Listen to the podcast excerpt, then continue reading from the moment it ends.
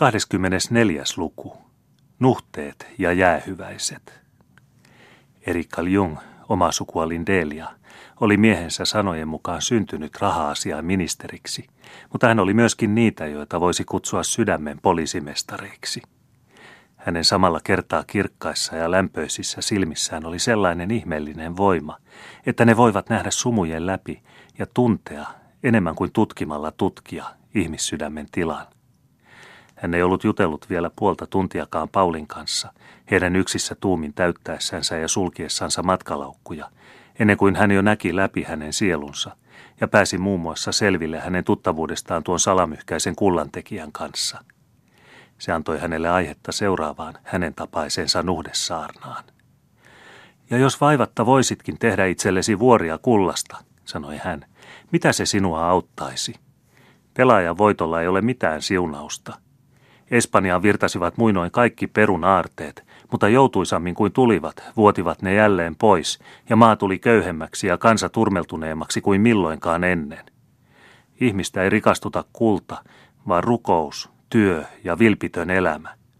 Jos kastele ruukkujani lämpöisellä vedellä, niin pian voin saada neilikkani ja leukojani kukkimaan, mutta sen perästä ne pian kuihtuvat. Olet tahtonut maksaa Erikin velan, mutta hyvä aikomuksesi on valinnut huonon keinon. Tahdoit hakata pihlaajan maahan päästäksesi kukkiin käsiksi, mutta siihen ei Eerikki olisi koskaan suostunut. Kullan tekeminen ei tosi liene ehdottomasti mahdotonta, sillä kerran on kemia niin kauas ehtivä, että voi jakaa alkuaineisiin kaikki metallit ja niin muodoin myös yhdistää ne jälleen.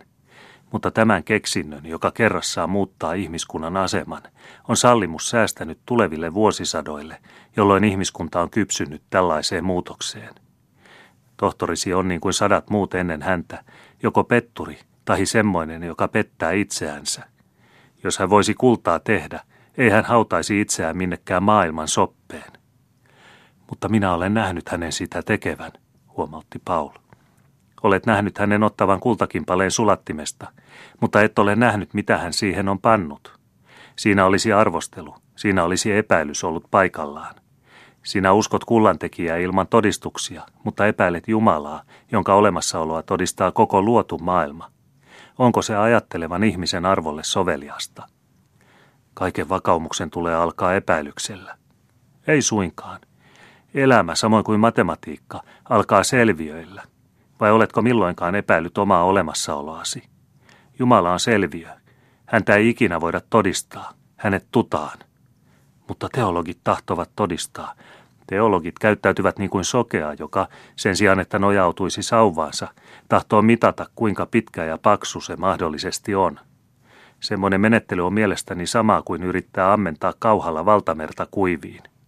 Mutta nyt ovat matkalaukut valmiit. Kun näemme toisemme jälleen, silloin sinä uskot, Paul.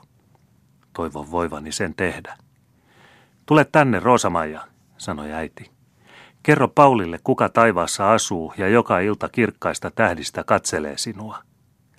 Siellä asuu Jumala, sanoi tyttö ja nyökäytti päätänsä, kirkkaasti ja vakavasti katsellen hämmästynyttä nuorukaista. Mistä sinä sen tiedät, Roosamaja? Roosa kyllä tietää, vastasi lapsi. Mutta kuinka sinä sen tiedät, kun et milloinkaan ole nähnyt Jumalaa? Roosa tietää vain, vastasi pienokainen hyvin vakavasti. Tuossa nyt kuulette oppineet herrat, sanoi äiti päätänsä nyökäyttäen. Kirjoitettu on, että lasten ja imeväisten suu on saattava maan viisaat häpeämään. Mene Paul, sinä levoton etsivä sielu, mene valkeuteen. Jumala kaikki viisas on kerran antava valonsa sinullekin koittaa. Ilta alkoi jo hämärtää, kun kaikki oli valmiina matkalle lähtöön, ja Paulin tuli ottaa hyvästit suruttomalta. Niin rauhaiselta ja rakastettavalta ei hänestä koskaan ollut näyttänyt tuo vuorien välissä oleva suloinen laakso. Niin kuin raittiin havumetsän vihannuus näyttää meistä kahta kauniimmalta aution talvilumeen verrattuna, niin kuvastui nyt keväinen puutarha ihmeellisen ihanana Paulin jäähyväissilmäykseen. Kaikki nuo pensastojen ja kukkapenkereiden nuput olivat kauniita lupauksia lumoavasta tulevaisuudesta, mutta hän ei enää saanut niistä iloita. Tämä ilma niin lauhkea, tämä taivas niin puhdas. Niin, täällä hän tunsi sen, täällä rauhassa, rakkaudessa, hurskaudessa. Niin, myöskin tuon illalloistessa kohoavan tuomiokirkon kimaltelevan kupulain alla. Täällä asui kuitenkin se Jumala, jonka hän oli kieltänyt. Ja nyt täytyi hänen harhailevan purtensa jättää tämä tyven satama, yksinään taistelaksensa elämän aaltoja vastaan.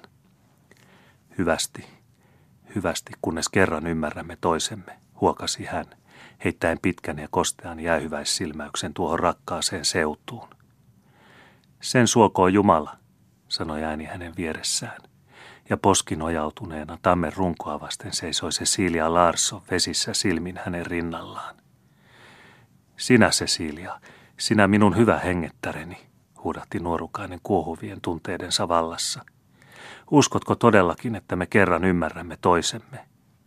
Uskon, virkkoi nuori tyttö teeskentelemättä. Ja jos et pane pahaksesi, niin pyytäisin sinua, et hylkäisi pientä jäähyväislahjaa, jonka annan sinulle muistoksi. Sinä lempeä sielu, sanoi Paul liikutettuna. Kuinka minä milloinkaan voisin panna pahakseni ystävyyttäsi? Minulla on kaksi raamattua, jatkoi Cecilia hämillään. Toisen olen perinnyt äidiltäni ja toisen sain kummin lahjaksi. Ja et saa suuttua. Minä olen pannut toisen sinun matkalaukkuusi ja merkinnyt muutamia paikkoja, joita voit matkalla lukea.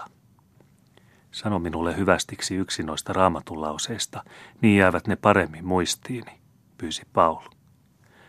Muistan kaksi lausetta Topiaan kirjasta, vastasi Cecilia, oltuaan hetkisen vaiti. Ne kuuluvat näin.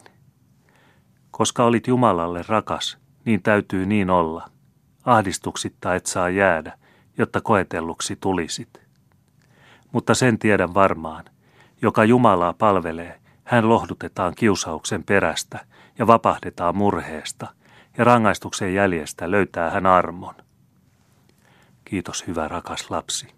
Tapahtukoon minulle niin kuin sanot, kuiskasi Paul, painaen suudelman hänen puhtaalle enkelimäiselle otsalleen, ja riensi pois. Suuri väkijoukko oli kokoontunut rannalle uteliaisuuden viettelemänä, sillä puoli ylioppilaskuntaa, se puoli, joka suosi Paulia, oli lähtenyt liikkeelle vielä kerran häntä tervehtiäkseen ja osoittaakseen hänelle myötätuntoisuuttaan ennen hänen lähtöänsä.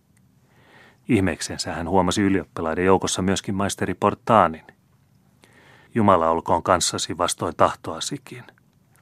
Hurraa, kajahti kaikuva jäähyväishuuto 150 nuorukaissydämestä auran rannoilla, ja heilutellen hattuansa näki Paul Bertelsöld Suomen vanhan pääkaupungin katoavan harmaiden vuorten taa.